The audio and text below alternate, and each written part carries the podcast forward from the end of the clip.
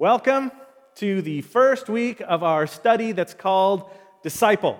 And the title for today is No Christians Allowed. All right, so let me ask you a question by kind of, you know, by way of explanation. When you hear the word dog, what do you think of? When you, when you hear the word dog, you think of something cute, uh, something funny, something a little bit more ferocious or fierce. When you think of the word cat, do you see it as evil or cute and cuddly, hanging from a branch saying, Hang in there, baby? Or the classic wet cat? Here's another one for you. What do you think of when you hear the word Christian? What comes to mind? Do you see a politician? Do you think of a pastor?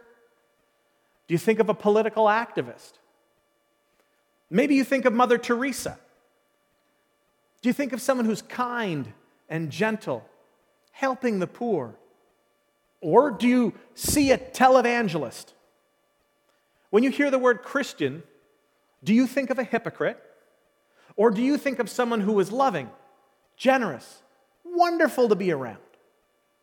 What do you think of when you hear the word Christian? Now, I think the response to that is going to be different for every single person. How do you feel about the term Christian? Right, for me, I think it's very vague. Um, it's a word that I, when, when I hear the word, I need to have it defined by who's saying it and why they're saying it and what they mean by it.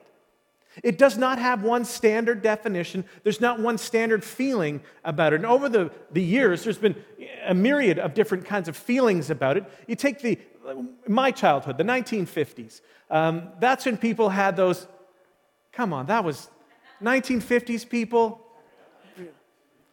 They had a, a generally positive view. Then you get to the the 2000s, 2020, whatever we are, and the, and the thoughts range from super negative to super positive, and a whole bunch of people in the middle say, I don't know. I do know that I like to pick and choose who I get lumped in with, but I also know that I don't have that choice, and neither do you.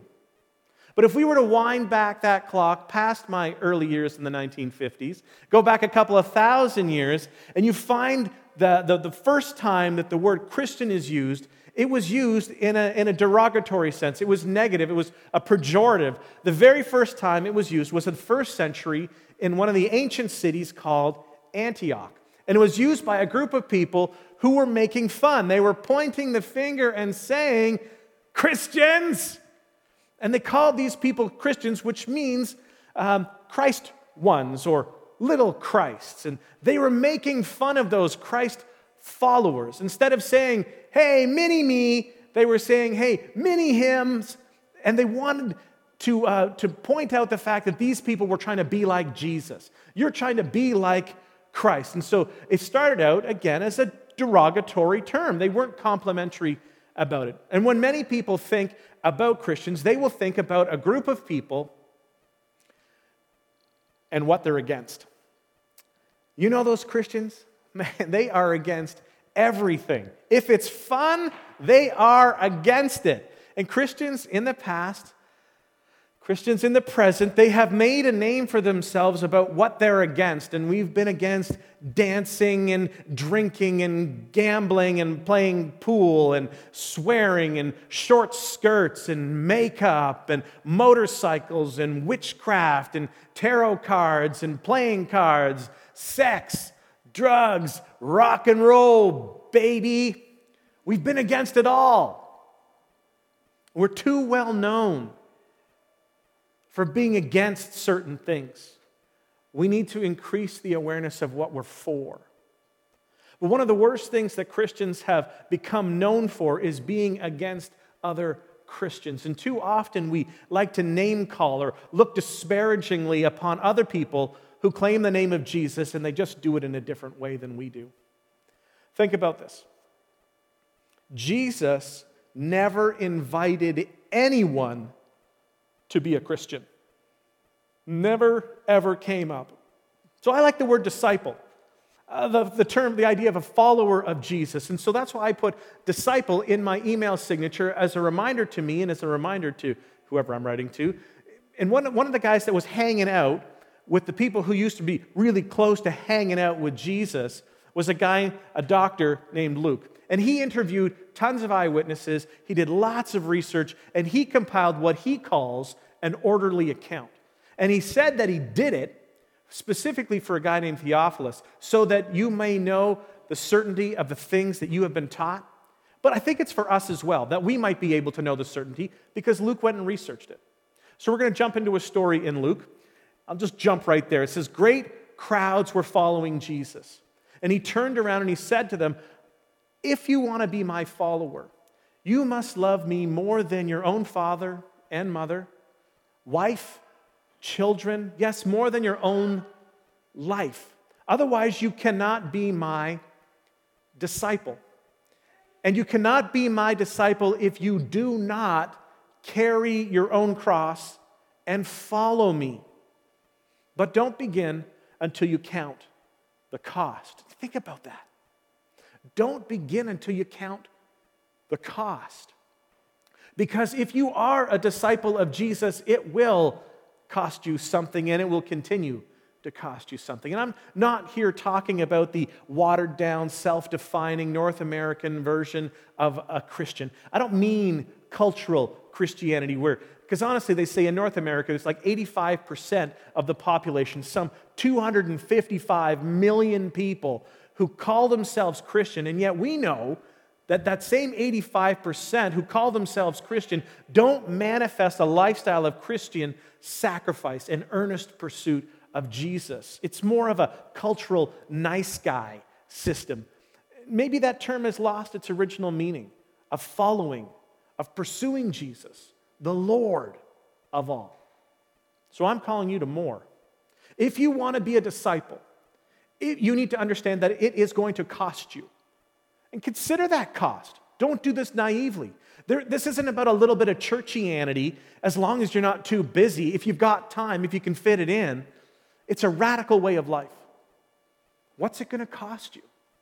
So, first, Scripture promises that you will be persecuted, okay? Happy birthday, everybody. There it is. There's the gift that you've been promised. So, if you are not feeling persecuted, at some point you need to start to ask yourself the question Are you really following Him?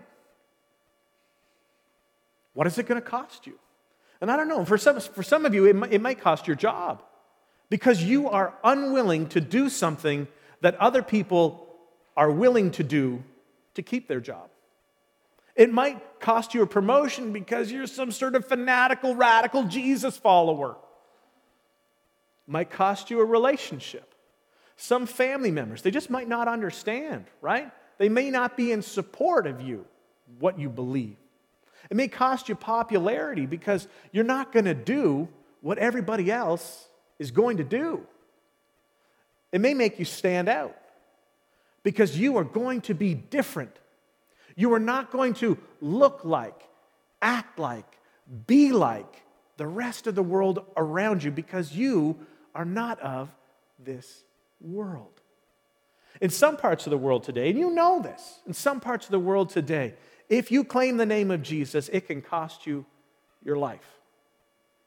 Christians, I think the term is unclear. I prefer the term disciple, um, and that comes from a Greek word, and that Greek word is mathetes. A learner, pupil, disciple, follower. So we're talking about being a disciple of Jesus. What does it mean? What does it mean for us to be disciples, followers, students, pupils? It means that He is the rabbi, He is the teacher, He is the Lord, He is the master. We follow, we pursue Him. What He did, we do. And in this series, that's what we're going to look at. Some very basic, very tangible, very life applicable, hands on things that a disciple of Jesus does. Today, just to start, we're going to take a quick overview of three things that Jesus did and that we will do as disciples of Jesus. So, what does a disciple of Jesus do?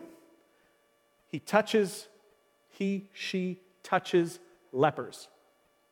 What do I mean? In our culture, we don't like to touch or to be around the unlovely. We kind of think that it's uh, infectious, right? So don't touch the ugly one or you'll be getting ugly too. And here, after I mow the lawn on a hot day, I come into the house and no one wants a hug. I have so much love to give, and instead I'm met with shrieks of horror. Apparently, I'm sweaty or I'm stinky. That reminds Mark of a story about when he was with Jesus. It says, A man with leprosy came to Jesus and begged him on his knees, If you are willing, you can make me clean. Clean. How does clean come into this? Well, according to Leviticus 13, whenever a leper would enter into a village or community, I bet a bunch of you know this, he or she would be required to yell about himself or herself, unclean, unclean. And it was a warning so that everybody could run. And if the wind was blowing their way, they would run even faster. People don't want to be exposed to anything that this leper had or was near because it was the most horrendously disgusting disease that you can imagine. It would make the hands and feet knobs or stubs. It would cause oozing sores from all over their bodies. It would start in the hands or in the eyes and spread quickly until their body just would not function as it was supposed to. That's what you saw on the outside. But what happens underneath the skin, that's really where the disease is. This is where the real damage would take place. The people who had leprosy would lose all their nerves, the, the sense of the nerves in their body. So they couldn't feel anything at all. And it wasn't com- uncommon for a leper to fall asleep in the leper colony, go to sleep at night, sleep beautifully through the night, unable to feel, and a rat would come in the night, gnaw off one of their fingers, and so they would wake up the next day and there's a finger missing because they couldn't feel anything. Some people called them the living dead. And that title went on to become a really popular idea because the idea of leprosy went on to be a template that has been used countless times in creating the zombies in movies. But a disciple touches those who others don't want to touch. So let's see what Jesus did. Look at what he did and then why he did it, okay? This is the first part. Filled with compassion, and that part for me is the most exciting thing. Filled with compassion, Jesus reached out his hand and touched the man. Immediately, the leprosy left him and he was cured. It's a big miracle, right? But that's a whole other message. Let's just deal with the compassion. Filled with compassion. The Greek word for compassion is a rich, uh, power packed word. Splanchnizomai just flows right off the tongue, right? It sounds like some fancy Italian, Greek, Mediterranean entree. Can I have a little splagnahop zamzi? Uh, but it means to have the bowels yearn, deep and tender mercy, to be moved into action. It's an achingly powerful word. You're moved to action. How many of you have uh, ever seen the movie Hotel Rwanda? Yeah, well, gut wrenching story, true story about the racial battle between the Tutsis and the the Tutsis and the Hutus in Rwanda. It's about a manager of a hotel, and uh, he's a true hero, like in all senses of the word. He's protecting a certain group of people at the risk of his own life and the, the life of his family. And this guy was talking to an international reporter. And in the movie, he basically says, when the rest of the world sees and hears what's going on here, what we're going through, they will help. They've got to help. And the reporter looked on and he said, You don't understand. When the rest of the world hears your story, they will watch it on TV. And they will say to themselves, Oh, how horrible. Oh, what a tragedy. And then they will flip the channel and they will go on to something more comfortable. This one scene is so true and so disturbing that we just want to distance ourselves from the horror. a disciple, splagnid hurts so deeply that he or she cannot not help. Cannot not. You're so full of the same kind of love that Jesus had that you are moved into action. Who are the lepers in our world? Well, they're going to look different. Maybe it's the guy who's got AIDS, and other people are looking around saying, Well, you know how we got that, don't you? And maybe it's someone who's in jail, and they, people in jail, people don't want to go to jail, they don't want to go visit people in jail, and so you're sort of pushed aside. Maybe it's an older person who has lost connection with what the rest of their family was, and they're, they're kind of lonely now and they feel forgotten. It could be the, the, the smelly street guy or, or, street girl. It could be the obnoxious, obnoxious person in your class or at work, the ones who just won't stop talking all the time and they drive everyone insane. A disciple of Jesus feels so deeply for the hurting, for the outcast, for the downtrodden, that he or she cannot not help. So a disciple touches lepers, but a disciple also befriends prostitutes, the sinners, the people that people are thinking those are the really, really bad people. So here's another story. While Jesus was having dinner at Matthew's house, many tax collectors and sinners came and ate with him and his disciples.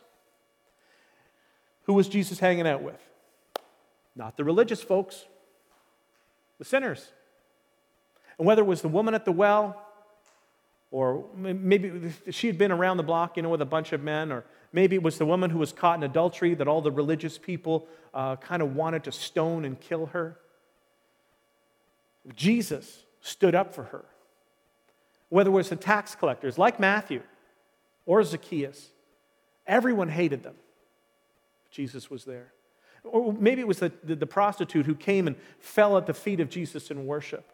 Throughout these ancient historical documents that we have bound together into what we call the New Testament, you will find Jesus befriending the sinners, the so called Christians who listen to our, uh, our own little music and we learn our own little language. We often lose touch with the kind of person, you know, that kind of person you know, the kind that smokes or drinks too much alcohol or watches R rated movies and the tattoos in weird places and piercings in weird places. And, well, you can't hang out with them.